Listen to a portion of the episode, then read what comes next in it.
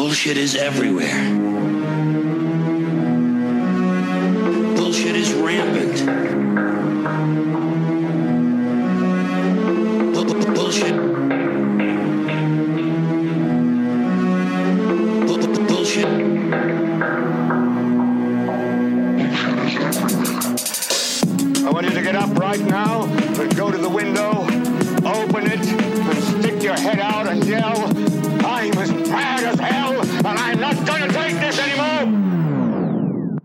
Let's say China.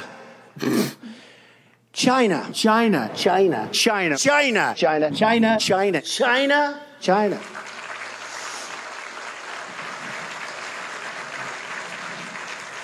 You go over to China. China. China. China. China. China. China. China. China. China. China. You take China. China. China. I love them. China. China.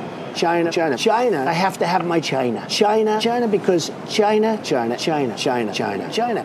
China. China. China. China. China. China. China. China. China. China. China. China. China now. China. China. You know, China. I know China very well. China, China, China, China, China, China. China. China. China. Northwest Wisconsin, where I'm from. It's China to me. China. China, China, China, China, China, China, China. You want to buy from China? That's great. Buy from China. Buy toys from China. China in particular. China. China. I have people that I know in China. China. China. China. China. China. China, China, China, China, China, China. I've been saying China, China, China, China, China, China, China, China, China, China, China, China, China, China, China. Let me ask you about China. China. I go to China. China, China, China, China, China, China, China, China, China, China, China, China, China, China. People from China, they love me. China. China, China, China, China, China, China, China. In China, they say I don't like China. I love China. People think I don't like China. I love China. China. China is the new China, by the way. China, China, China. I deal with China. China, China, big league, China. So don't tell me about China. I know China. China, China, China, China, China. Whether it's China, China. So if you went to China and you wanted to get a job in China, I don't knock China. How could I dislike China? A man from China. China. You have China. Carl, take China. China. China. China. China. China, China, China, China, China, China, China, China, China, China. China's to get over him out. here. Look at what China's doing. They're learning from China. China, China, okay? look at that. Isn't that nice? China, China, China, China. China, China, China, China, China, China, China, China, China, China, China, China, China, China. And by the way, I love China. I mean, I love China. How can you not love China? I love China. China, China. China, China, China, China, China, China, China, China. And you know China, China, China, China, China, China, China, China, China. Well, that's, you know, uh, Hey, hey, Cam, yeah. what do you want to talk about? Today, Ray, I want to get all up in that big China. Get deep up in that China. Right, all right. Um, because uh, here's the thing: over the last um, couple of months, there's been this U.S.-China trade war. It's all over the media. Tony and I have been talking about it on the QAV podcast. Is it going to mm. contribute to collapsing the U.S. economy and the, the, the global economy along with it? And the thing that keeps fascinating me is I've, I've read a lot of media coverage about China and the trade mm. war, etc., etc., over the last few months. One aspect about it that I find fascinating is that I never see any talk in those stories about the fact that China is a communist country that seems to be a major economic threat to the USA, the world's leading capitalist country. Even Fox News Right. refers to China as up. America's rival for world dominance. Right. And we hear all the time about how communism failed in the 20th century, how it's a worthless socio-economic ideology. And yet here we are with China being the world's biggest economy. It's It's also the world's biggest exporter, became the world's biggest exporter in 2010. China's trade with the rest of the world topped $3 trillion in 2010. And yet, at the end of World War II, as you will recall from when we did our shows on uh, Bretton Woods, the US had 80% of the world's gold reserves, Yeah. and China was officially fucked. That was UN terminology, official United Nations term, terminology. When you looked up China, they just had fucked in inverted commas after it. It was called the sick man of Asia. Yeah. Listeners to our Cold War show know the story. Um, you know, the British wanted to sell opium they grew in India to China in the Right. mid 1800s, but the Chinese emperor banned opium because he said this this shit's no good for our people. Right, He banned right. it. So Britain attacked China mm-hmm. and signed a treaty where they got Hong Kong and the right to get the Chinese fucked up on opium Exactly. along with a along with a bunch of other trading benefits. The US at the time in the early 20th century were pushing their open door policy with China that we talked about on our Cold War show, which basically meant an open door to take whatever the fuck we want and sell whatever the fuck we want into China. France, Spain, Russia, Japan, they all wanted a piece of China. Mm-hmm. It wasn't until Chiang Kai shek and Mao Zedong kicked the imperialists out in the 30s and 40s that China had true independence for the first time in a century. Yeah. But the Western media only talks about China being communist today when it wants to criticize them for something like protests in Hong Kong or Tiananmen Square or human rights abuses. Then they'll say, "Oh, China's communist." If you if you jump into Google News and you search for the words China and communism, you'll only find negative stories.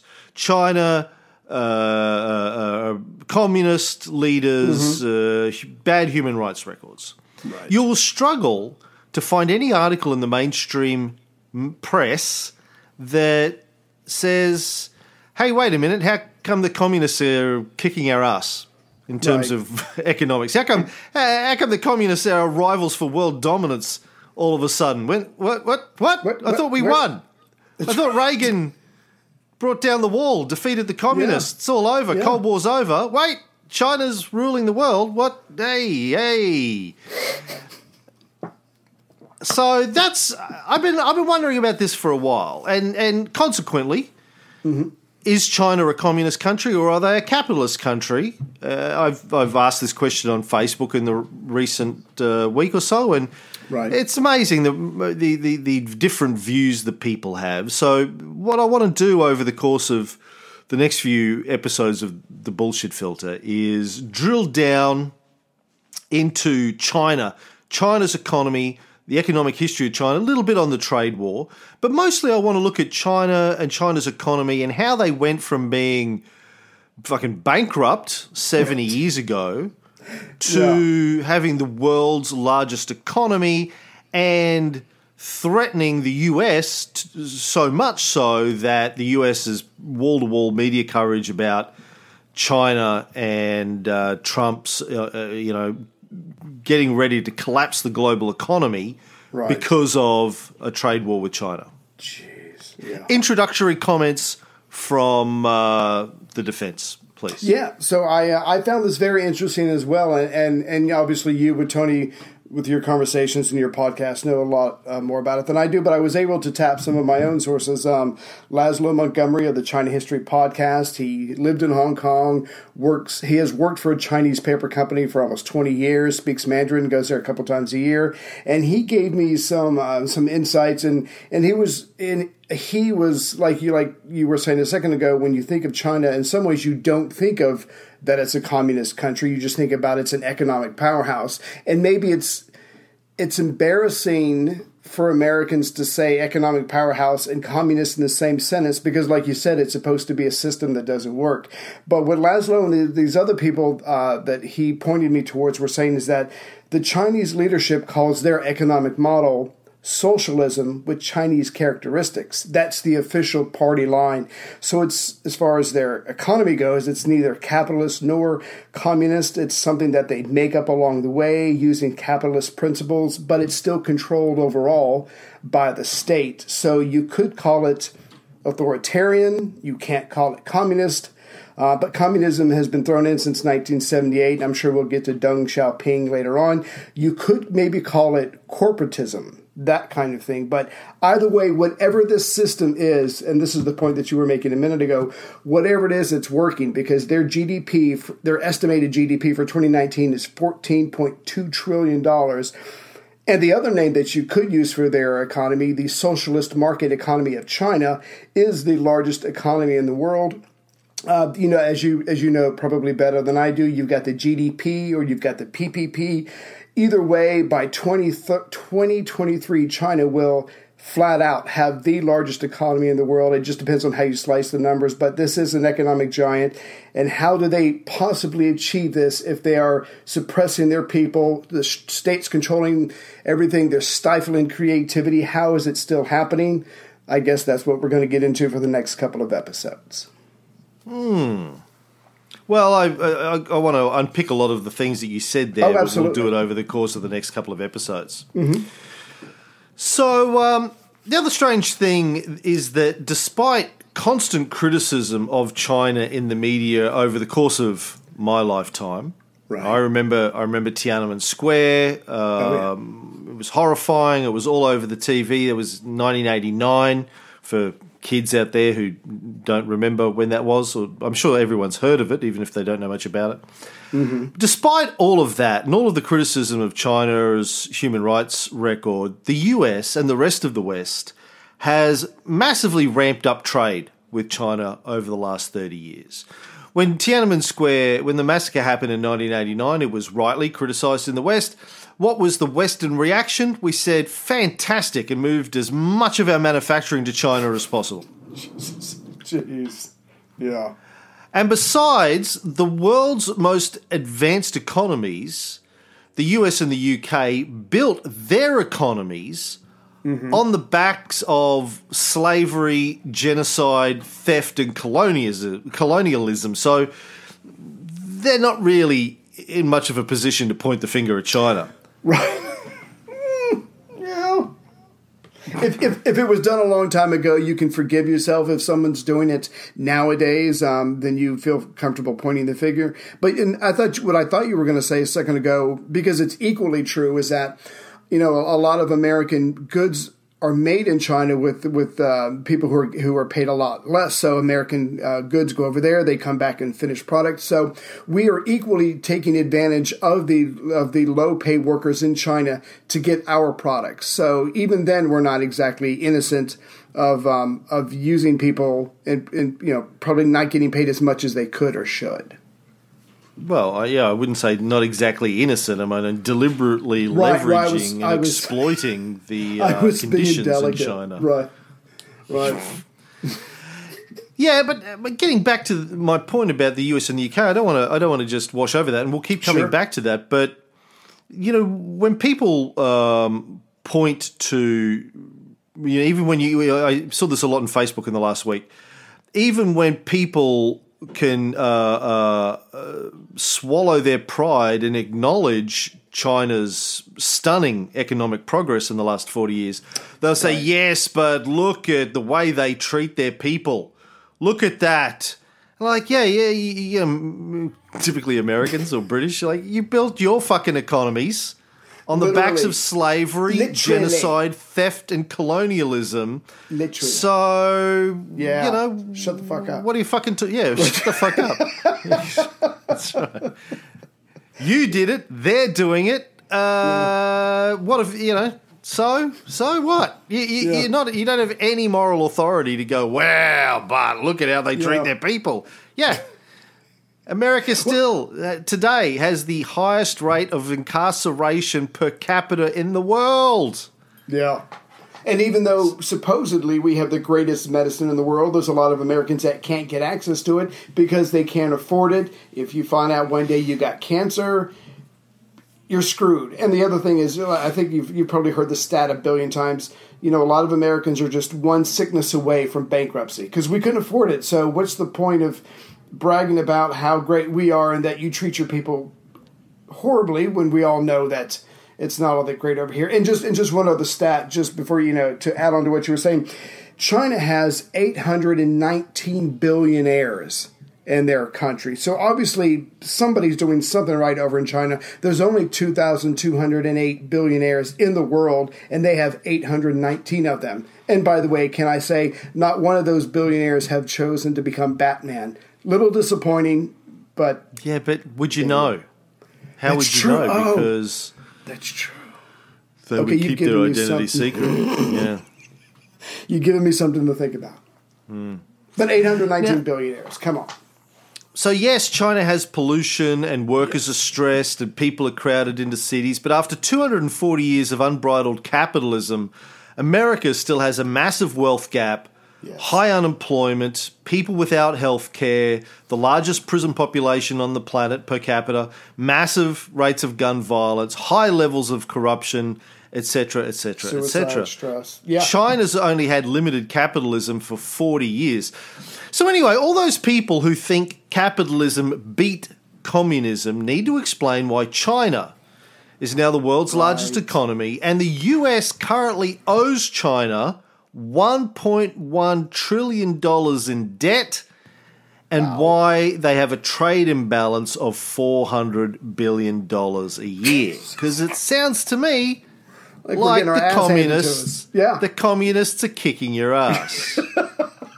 Oh, and when I looked that stat up about the about the 1.3 trillion, you know, right below that, uh, Japan has just under they have they have billions of dollars in debt. As Canada does, Mexico has, UK has. So yeah, we owe a lot of money uh, to China, but we owe a lot of money to other people. So if we're such if we're so awesome, why are we so massively in debt? Which I know is your point, but the fact that China owns most of that debt should give us pause. now, uh, I'm in, in over the course of the next few episodes, we're going to talk about that debt, national debt, and and why it exists, how it's created, mm-hmm. the purpose of it. And I'm not here to say it's a good or a bad thing. It's another thing that's come up in conversations on Facebook. People go, "Well, national debt's not bad." Hey, I, I'm not saying it is bad or it isn't bad. I'm not taking a position on that in this. What I'm talking about is you just owe China a lot of money. You've borrowed a lot of money from China, America has. Um, Right. The country that 40 years ago, no, and, and at the end of World War II in particular, was fucking broke, bankrupt. Yes. Now Yes. they have loaned America more money than any other country on the planet. and again, my point isn't is this good or bad or this or that. It's this is a communist country. Well, but is China really a communist country? Now, obviously, a lot of people say no, and I, I took your comments before from uh, Mr. Montgomery. We'll get into this. Sure. But people on Facebook have been saying, no, no, they're they're capitalists. They've always been capitalists. Some people say they're just capitalists like everyone else, except their government is called the Communist Party of China. And there's only one party. Yes, there's only one party. They have democracy within the party, though. Right. People, people in the West don't really understand how that works, um, and in fact, it's not much different from the West. We have typically in the US and the UK and Australia two parties that uh, vie for power between themselves. And as George Carlin said, they're really just two branches of the one party, the corporate party. Exactly. And China, China's the same thing. They just uh, have the one party, and there's democracy within that. People Sure. come and go and get elected by the party to occupy certain positions, but uh, it's it's not that much different, really. Right. Right. Uh, our democracy ain't that great. Got to tell you, uh, in case you haven't been paying attention. yeah. yeah. Boris Johnson's just suspended Parliament in the UK. He goes Parliament, Schmarliament. Like, uh, Yeah. what Parliament? What is it good for? Absolutely Yeah. nothing. Say it again. Yeah. Um, So, as I said before, when people in the West want to criticize China, they call them communists. right. When they want to talk about their economy, they call them capitalists. Ah, they want convenient.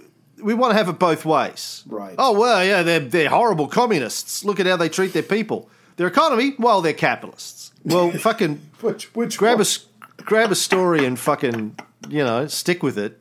Right. Maybe maybe they're both. Maybe they're neither. And I think here's the thing: we need to define what we mean by communism, Mm. and this is where it gets complicated. Because communism is a philosophical, social, political, and economic ideology. Right. And its ultimate goal is the establishment of a communist society, which is a society where there's common ownership of the means of production and the complete absence of social classes, money, and the state. As opposed to a society like we have in the West, where a relatively small number of people control the means of production, the capitalists, and everyone else just works for them, including the politicians.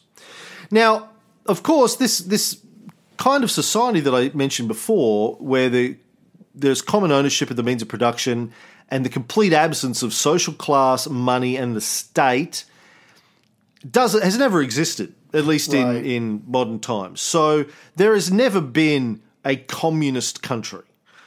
Soviet Union, Russia, Cuba, Vietnam, North Korea, China. These are not communist countries. We we we call them communist countries uh, as uh, for, for ease of Yes. dialogue because they're run by a communist party. Yeah. But they are not a communist country. In terms of their political ideology, they are communists, meaning that their government's stated vision is to move towards communism, but they do not have communism today. Right. Nor Case. Yeah. Yeah. So it's it's the vision. Communism is the vision of where they want to get to, or at least the stated vision. You can argue, and that's fine, whether or not they really want to be communist or they're just using that uh, as a as a way of, of tricking the people into Right. following them or believing them. That's a that's a separate conversation and one that's you know more than reasonable to have. I mean, my my basic, you know, my book, uh, the the psychopath epidemic, coming to bookstores near you, January 2020, published by HCI Yay! out of Florida. Um, yeah, the basic premise of my book is that psychopaths rise to positions of power thanks to capitalism in large part, but it also it also is true of of, of communist in air quote societies. Communists uh, are very good at ri- uh, sorry, communists. Psychopaths are very good at rising to power inside of any sort of institution. And of course, uh, you know, this is as true in a communist society as it is in a, a capitalist society. So uh, it's quite possible that all these countries are run by psychopaths, just as the West is. And they Right. they they have no intention of building a communist society. They're just out to get rich and powerful themselves. I, I, I totally buy that as a as a potential theory.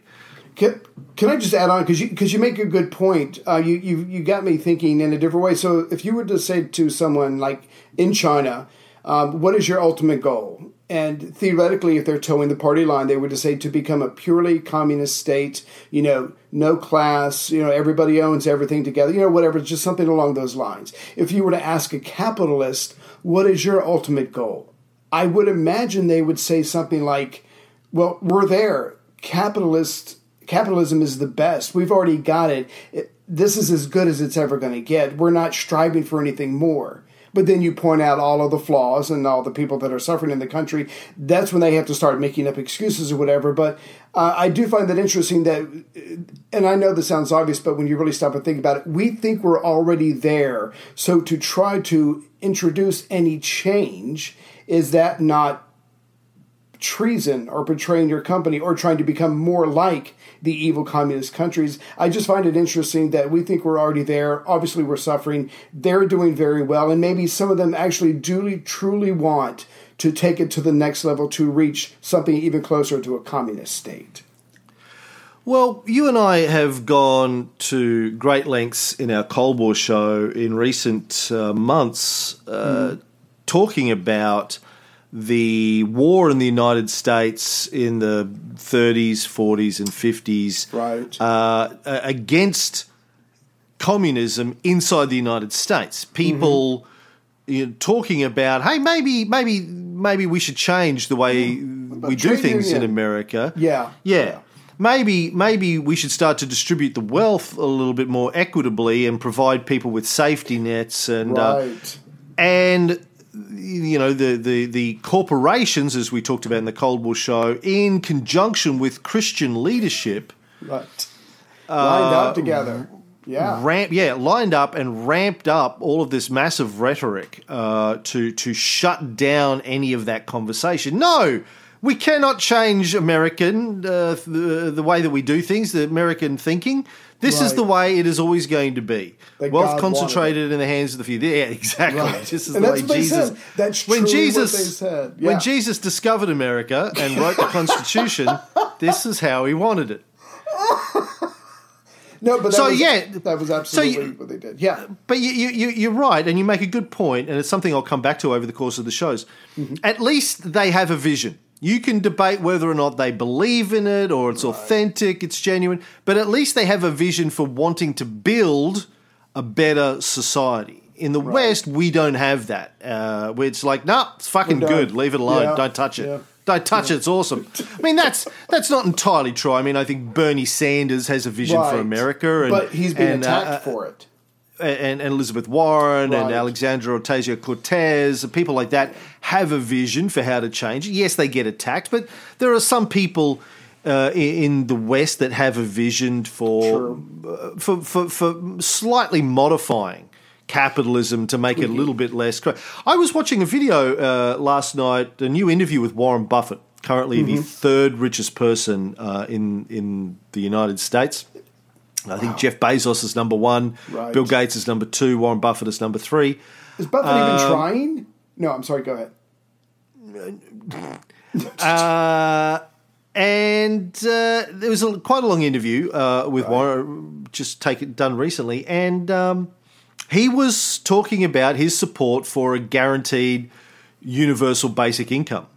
Ah, uh, okay. a, a UBI. He said, "Look, uh, look, the, America makes a lot of money, and if and if you're good at uh, uh, working in sort of the market, if you have skills that are that are useful in the market, you can make a lot of money in America. But there's a lot of people in America that are very fine citizens, good people, raise their children well." You know, uh, uh, uh, obey the laws, good citizens, but they just don't have the skills necessary to be successful in the market, but they are part of America and, and we need them. Like he said, I couldn't have built Berkshire Hathaway without those people because they're the customers of the businesses that Berkshire Hathaway owns. He said they need to feel like they are also participating in this wealth creation. We can't leave them behind. So he, he was advocating for a universal basic income, the third Wow. richest man in America, the most successful investor in America. Um, and he and he had some beautiful analogies. Um, he said, like, imagine if you had a family and you had seven kids in your family and you'd built a successful business and you're getting ready to to pass it on to your kids. All of your kids um, may not uh, be suitable, equally suitable to run the business. You might have one or two that, that, that are very good, that have the natural talent and the skills. And so you might put them in charge and they might get paid a little bit more than the others, but you wouldn't uh, cut any of your children out. You would make sure that they all participated in the business in some way and that they all shared in the value of this thing that you created. He said, like your youngest might be an artist and not suited for the business at all, but could be an enti- could be the best of all the kids. You know, the kindest, the, the one who shares everything, etc., etc. You want to make sure that kid gets looked at. You're not going to go, well, you know, screw you. You, Yeah. you you're, you're not a cold-hearted business right. woman or man, so you don't get anything. You would make sure that they all were taken care of. He said it's the same thing with the country. You've got to make sure everyone's taken care of. Now, if Warren Buffett, the third richest man in America, can say that, there's no excuses. He also made another interesting point. He said, you know, 200 years ago, 80% of the people in America worked on the land. Yeah. And if uh, you were if if you were a very successful farmer, if you had a talent and the skills to be good in that kind of an economy, you might make twice as much as the rest of the farmers. That was the differential between successful and average, maybe Right. twice as much. Right. Now, today, if you're very successful in what the market values today, financial sector stuff quite often, um, you're making a hundred thousand times what the average person is making. Right. Uh, it like the numbers are completely screwy. They don't make Yeah. any sense. Why should one person be making uh, hundred million dollars a year when uh, uh, p- other people are making twenty thousand dollars a year? It just doesn't make any sense whatsoever. Um, and secondly, he said, you know, the the skills that were valuable and built America 200 years ago, if you have those skills today, uh, they're worthless. Essentially, You- you're good at planting crops out in your backyard Yeah, and uh, bringing you. Bessie in for milking and, and getting the chickens to lay eggs. You're Right. fucked. I mean, there's no, that's not valued today. Um, so anyway, you, I recommend people go and check out this Warren Buffett interview. He's uh, Cool. beautiful. Like for us, I know why Tony Kynaston sort of uh, admires him. He's he's just this uh, in, like like Tony in many ways. Hope Tony doesn't listen to this; he'll be blushing. But you, you you've you know Tony. You've hung out with Tony. You Right. came to Europe with us, and in, you hung out with him in um, uh, North Carolina. Like Right. very rich, very successful, um, yeah. but a, but a good you know good human being. You, you know, the. Yeah. yeah, they're they're rare, but they exist, and Warren Buffett is definitely seems to be one of those. Uh, I'm, I don't claim to be an expert on Warren Buffett, but um, he seems to be a good guy. Anyway, so they have a vision. Is my point. Some people have a vision, but generally speaking, we don't talk about a vision for uh, changing No. capitalism much. Hey, speaking of Tony, can I do a quick synopsis of the 3,000 years of China to get it up to the end of the Civil War as it, as it relates to their economy? Because I know you would love please. that. Okay, Yeah, good. let's Okay. start, yeah. All right, so China, obviously 3,000 years old. D- here's the short version, obviously. So, China, just like everywhere else in the world, they've had cultural shifts, they've had ever changing dynasties, and as those dynasties change, the amount of control over the economies ebbs and flows depending on the philosophy of that particular king. China has also suffered war, plagues, invasions, and feudalism, as we've talked about uh, on other shows. When the feudalism falls apart in China, the local kings take over, and when the local kings are pretty much the power, like like after like after when uh, the Roman Empire fell. Um, the merchants have a lot more influence in China because they're able to suck up to the local king to help finance his wars against other kings, and so the the uh, merchant starts to have a lot more influence uh, once feudalism falls in China. And again, this is just very, very general. In 221 BCE, the king of the Qin, Qin declared himself the first emperor, and that was the first time that a person had brought a single government to the land of China, at least the part that he controlled. So, so the point is, the process gets started. Jump forward 2,000 years or so during the during the Middle Ages of Europe. Chinese culture before the um, Asia, uh, excuse me before the Europeans come in and kick ass and gunboat gunboat diplomacy and the opium wars during the Middle Ages when Europe was literally focused on religion and not reading and writing and all, you know literacy goes out the window. China's Chinese culture develops many economic reforms. They developed paper money, the compass. They'd already developed gunpowder. They developed better communication, and they developed a, way, a better way to get books throughout the country. So literacy rates go up and that kind of stuff. But because all this kind of happens, you know, over top of each other, the pace of life relatively speaking, starts to speed up. And so the economy gets more privatized because it's happening so fast and, the, and your ability to communicate is improving that the kings and local lords can't keep up with it. They can't keep control of everything. So then back to the part where you were talking about earlier, where the uh, Europeans come, you have the, uh, the Opium Wars, the two different treaties, the humiliation of China, because after the Second Opium War and the Second um, Treaty, the Treaty of Tientsin uh, in 1858. In some ways, China is isolated because the point you were making, the Europeans pretty much carve it up. Uh, the British get Hong Kong. Then they're going to go on to take even more territory above that in the new territories. But the point is, China is humiliated. And this is something they're going to remember. And if you're 18 years old and I say to you, China was humiliated back in 1858, you're going to be like, well, just get over. That was a long time ago. Well, if you need some context for that, I live in the South. There are people in the South who still remember losing the Civil War, who are still upset about losing the Civil War. That might sound stupid to you, but we're human beings and we have our pride.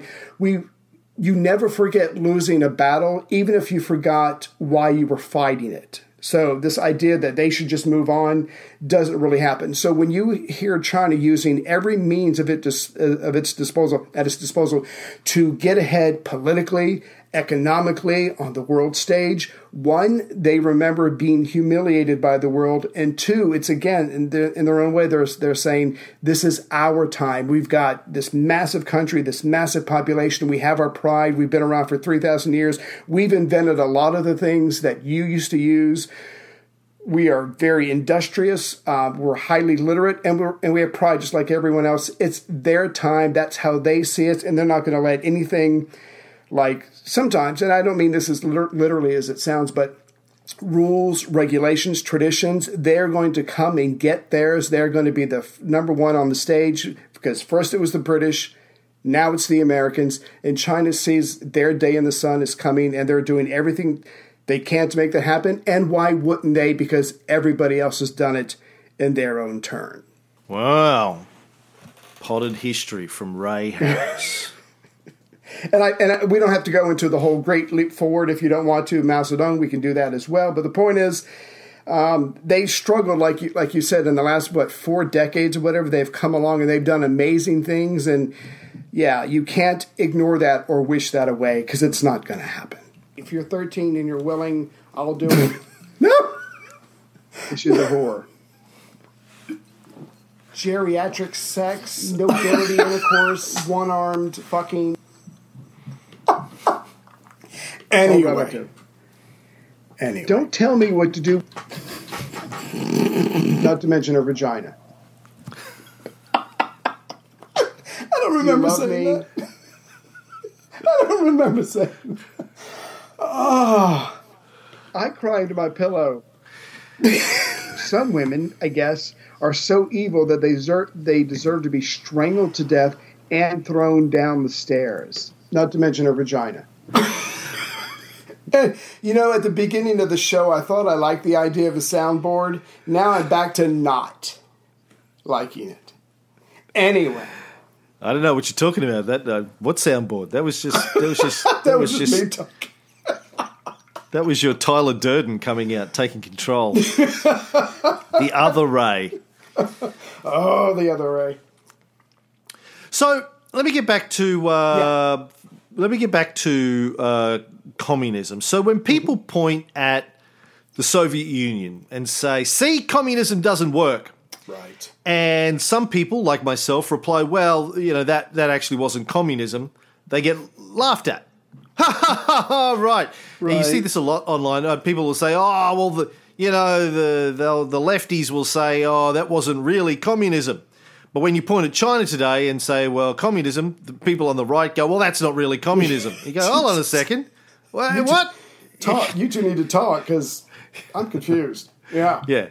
But actually, everybody's right. As I said before, it's co- it's not communism. These are communist parties who have a stated uh, vision for getting to communism one day, mm-hmm. but they don't have communism as a, an economic system today, as a socio-economic system today. It's part of their political ideology. It's not part of their country right now. Now, the USSR was one experiment to get a society from feudalism to communism, and it ended up being Stalinism, right. is the way we normally refer to it for the you know for some of the key decades of its history, which was Stalin's ideas on how to implement uh, or get to a communist society, and it mm-hmm. failed for a variety of reasons that mm-hmm. that are probably too complicated to get into on this show, but th- that's what our Cold War series is about. If people are interested in that, listen to that because we'll we'll talk a lot in our Cold War series about why that failed, and it's a lot more complicated than most people think. Right. Um, there's a whole bunch of factors involved in it. Now, one of the challenges with Marx and Engels and their view of communism in the Communist Manifesto and some of the other books that they wrote is that they deliberately never set out a roadmap of exactly what it would look like or how you would get there. Right. Because they were scientists. They called it scientific socialism and they said, well, look, every country, when they set out on this journey, is going to be different. Conditions are going to be different. Right. So it's it's not up to us to say this is exactly how it's going to play out. You need to work out how it's going to play out in your country. They they articulated again a vision for a better world where people, the, the masses, shared in the means of production. Basically, where there were no bosses, there was no state, there were no classes. Everyone just worked together in uh, harmony, in a, in a system that they worked out where everyone could decide what they were best at, what they wanted to do, agree with uh, other members of the society about Yeah. uh, how, how everyone was going to stay busy and get involved, and then you all go do that. Make sure there's somebody doing all the right stuff, and it, it, it just all works. Now, it sounds sounds utopian, sounds highfalutin. Uh, I think to most of us today, we go, oh, that, that, would- never work. Well, maybe, but if we don't try to figure it out, it's certainly never going to work. We just keep Uh, the- shooting each other. Yeah, sorry. yeah, we could just do that. Keep throwing people we don't like in prison because they're Right. smoking a bit of weed. Um, that, that- it- it's a vision. It's a vision for how to get to a better place. Um, but here's the important thing that Marx and Engels did say, though, that a lot of people don't really understand. The roadmap that they said to- get to the the roadmap to get a society to communism was starting with feudalism moving to mercantilism or capitalism. Then, once you hit mature capitalism, which is mm-hmm. basically where you've got a, a large middle class that is literate, educated, and healthy and productive and understands how to do shit. They've been trained to run the, the gears of society. Mm-hmm. Um, that's when you move to socialism and then mm. finally to capitalism. It's a the move the what did I say? Co- Cap- capital, capitalism. That's fine. Just want to make sure. Thank you. Yes, Yeah, from yeah. socialism through to communism. Right. Um, The, mo- the, the the movement from feudalism to communism was supposed to be slow, Right. managed, carefully managed, gradual evolution over time. That was their idea, Marx and Engels. Right. But all of the communist experiments, and, and again by that I mean communist parties who who were trying to get to uh, communism, but were really trying to implement socialism. All of those experiments in the 20th century were in situations where countries who had been totally fucked over, uh, either by monarchs, like in the case of uh, Russia, and and China and Vietnam and Korea as well in different ways, and or imperial colonialism, like Oh yeah. China and and and Vietnam and uh, Korea and uh, Um, they these countries uh, in the early to mid twentieth century had revolutions where they tried to jump straight from feudalism or sort of very very early capitalism, almost pre-industrial revolution capitalism uh, in terms of most of the populations, straight to socialism, skipping over mature capitalism. Would you say Because- that's of, yeah? Go ahead. Sorry. No, what were we going to ask? No, I, you were. I think you're about to address it. Was that just out of like you were probably about to allude to, just sheer desperation on their part? Either they suddenly got their country back, they have a chance, they're trying to make it work, and why take hundred or two hundred years to transform when you could try to jump to it and take care of all your people now? Because that's probably why they were fighting for freedom in the first place, is to be able to look after themselves and to run their own country. I'm, I'm assuming it was desperation more than anything else to try to jumpstart that. Uh, yeah, I think it had a lot to do with um, tactical considerations. I mean, uh, these revolutions happened either uh, after major world wars. Um, The Russian Revolution happened sort of just in the middle of, and then after World War One. Um, s- Vietnam, Korea, uh, China. Uh, China's revolution started before World War II, but concluded after it. Um, Cuba's happened uh, 15 years later. But, you know, they, they came after World Wars. World Wars were fought by the capitalists, started by the capitalists, fought by the capitalists.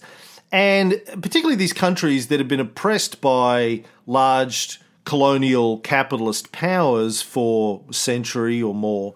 Mm-hmm. They didn't trust capitalism. They knew the way that capitalism worked, and I think they wanted to ah. block the capitalists out of having influence in their countries because they they knew from experience that when you let the capitalists in with their massive pocketbooks, they tend to mm-hmm. corrupt the system. They they buy political power, they buy the justice system, they buy the policing system, they spread their money around, they can bribe people, and they end up taking control. So I think part of their rationale was to keep the capitalists at bay and mm-hmm. try and figure out how to trade. They all wanted to trade with the capitalist countries, but do it on their terms. Uh, which, of course, the capitalists went, "Fuck you!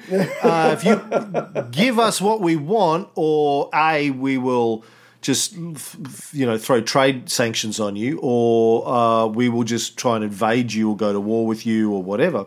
Yeah. So it and, and so and so they all failed economically. These these experiments, and, and again, this is just one reason. Yes, there were probably corrupt people in there, and yes, central planning of a state economy is very difficult in the tw- early 20th century, and I'll get into that. But um, a large part of their failure had to do with the fact that they were attacked either militarily or economically by far more Yeah. powerful, far richer nations. Almost immediately, they had to be on the defensive.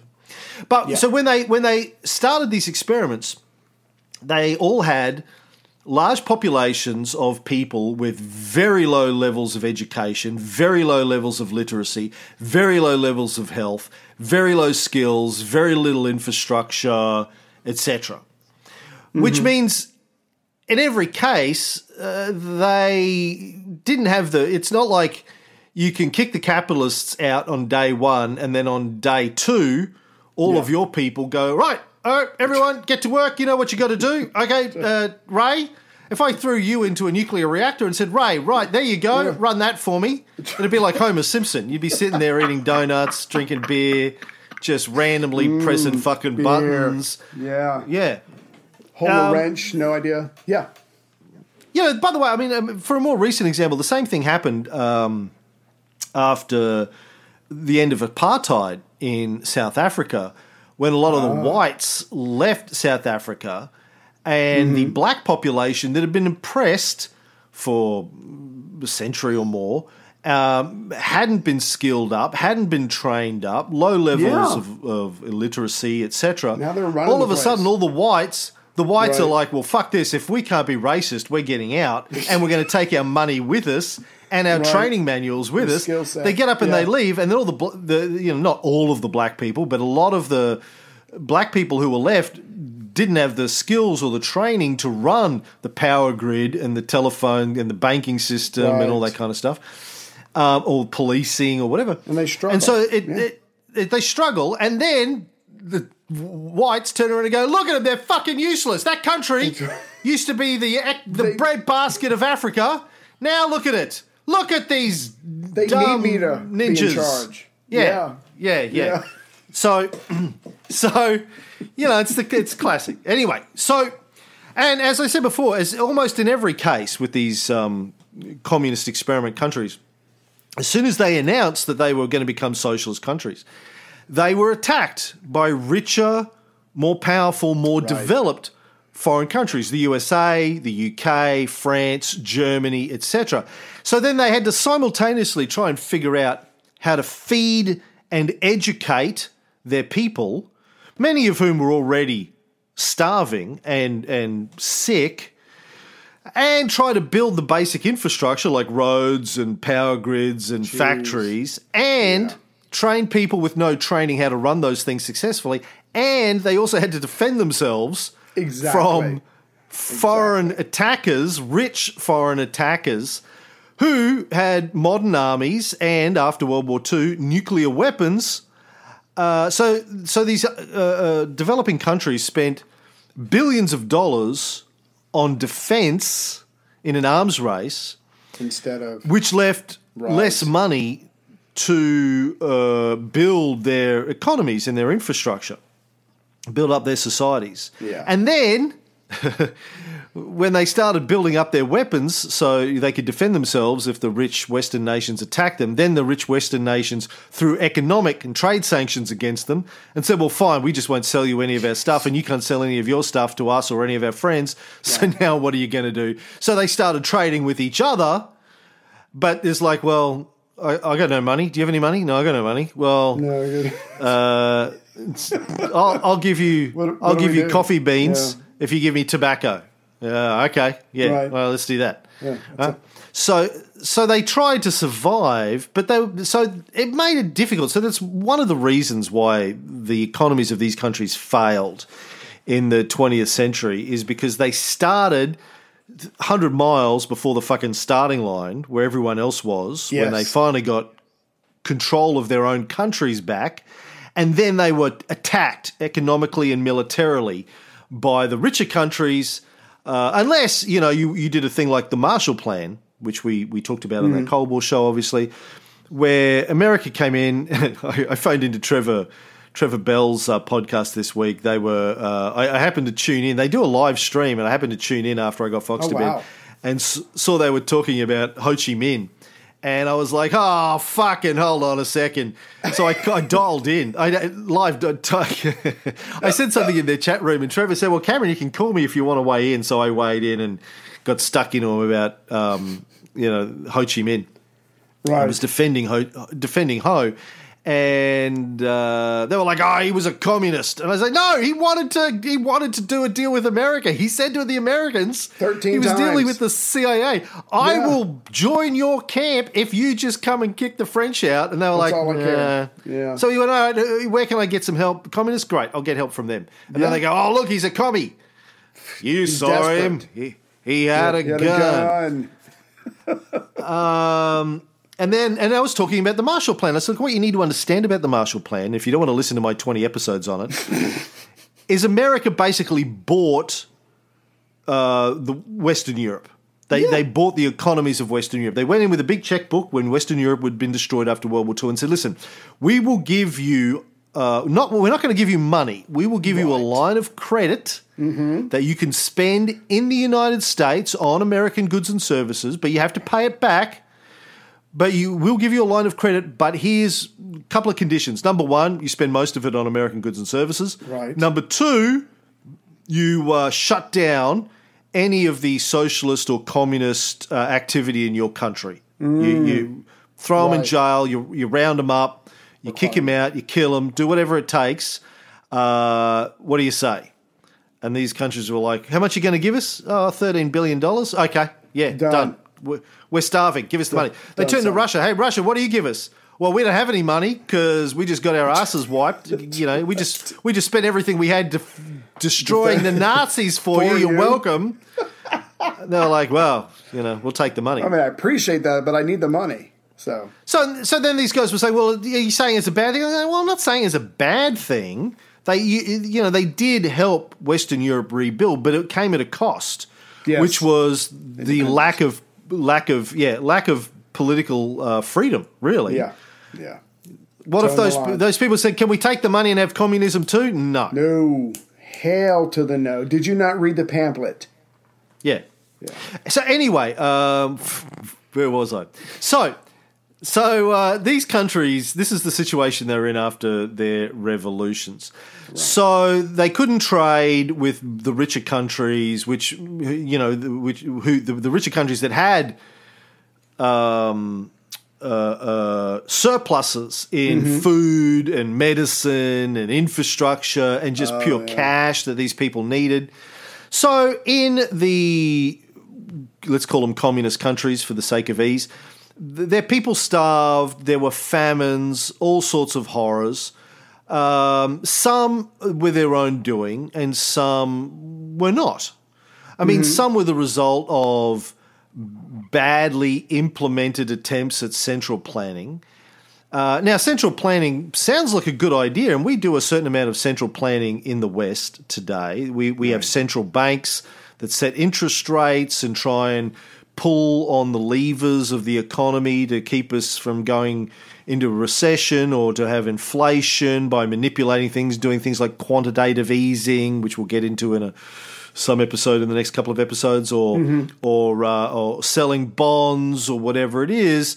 So we have a certain amount of central planning today, but you know, back in 1917 or, or 1950, these countries didn't have advanced computers to help them do this kind of planning. They didn't have satellites, they didn't have mobile phones, they didn't have modern management techniques or a deep understanding of agriculture. So the first 40 or 50 years in these countries it was pretty rough.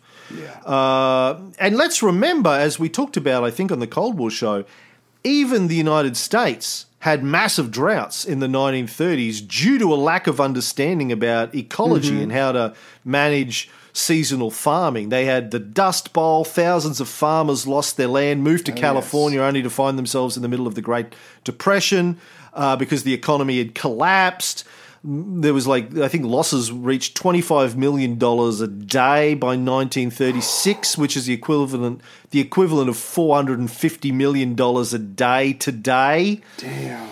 So running a running a large state economy was difficult in the early 20th century, even for a highly educated, technologically advanced, rich country like the United States. Mm-hmm. Hell, the United States caused a fucking global financial crisis a decade ago, and another is coming, Right. if you believe the inverted yield curve. So people point to you know Russia and China and Vietnam and say, look, they fucking enemy. couldn't even run their economy in the uh, early 20th century, forgetting that the West couldn't run their economy on many levels either. They had massive famines, massive failures, depressions, crashes, that kind of stuff as well. Yeah. And then, and these countries, again, as I said, were coming from 100 miles b- b- fucking below the starting line at the beginning. So it's it's it's a lot more complicated Yeah. than a lot of people really understand because they they tend to just listen to sound bites. No one bothers to pick up a fucking book and read a little bit of fucking history, which is what we're here for. We read the books so you don't have to. But it, it, it it's always bugged the fuck out of me when people have these simplistic Right. no, and even on Facebook, I saw it coming out time and time again. Uh, you know, people when in this thread in the last week, people going, "Well, that's not communism." Like, what the? f- Who the fuck are you to say what communism is? Really? Did you invent it? So shut the fuck up. What do you mean it's not communism? What? you don't even know told what you're talking about. Yeah. Hmm. Yeah. Do you want to? Do you want to just finish up with some uh, brilliant insights that you got from an email that Laszlo Montgomery sent you? Well, I don't know if that's very. Um, Did he write your notes for you this week? I was actually okay. You know what? All cards on the table. I was hoping the son of a bitch was going to do that, but one sentence, two sentence, three sentence. I'm like, that's he, it. he raid he raid you. Laszlo raid you. Right in the No. balls. no, You know oh, what I think about Laszlo? what's up? But he's a racist, probably. Bit of a cunt. No, I imagine in the next show, um, we're probably going to get into a little Deng, Deng Xiaoping. So I'd like to talk about his contribution and his story as he gets to it. So um, if I could save that, but but again, every, every- people look for black and white. People look for one sentence sound bites, like you were just saying to go. And that's not the way life is. But but when they hear something, they embrace it and they take it on, and you can't move them from it, and they're not willing to think. That is equally frustrating. You see that on Facebook, and you see that in the news all the time, and you, just wonder how we're doing as well as we are when you have people like that who just refuse to see anything other than something that they've got in their head. Um, and I'm and I'm related to most of them, so I know exactly what that's like. If you're 13 and you're willing, I'll do it. Geriatric sex, pedophile, pedophile, not hot. Repeat, not hot. Thank you. Pedophile. It's not. It's never in your will be. head. Oh, yeah. No. For a second. Yeah. I'm going to send a virus to your computer. Anyway, It's a power play, baby. All right, we'll be back. Uh, that's that's the introduction to our China series. Uh, yeah, we will next week. We're going to be talking about. Um, Well, like some of the numbers of Chinese progress and how they got from being fucked 40 years ago to where they are today. We're going to get into Deng Xiaoping and Xi and Xi's dad and lots, lots of more Daddy Xi, lots of more, lots, lots of good stuff uh, next time. So uh, hang around for that.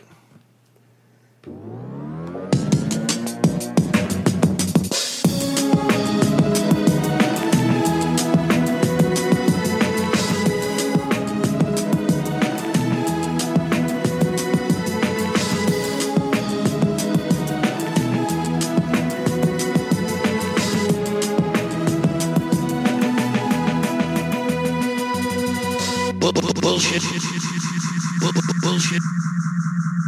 Bullshit.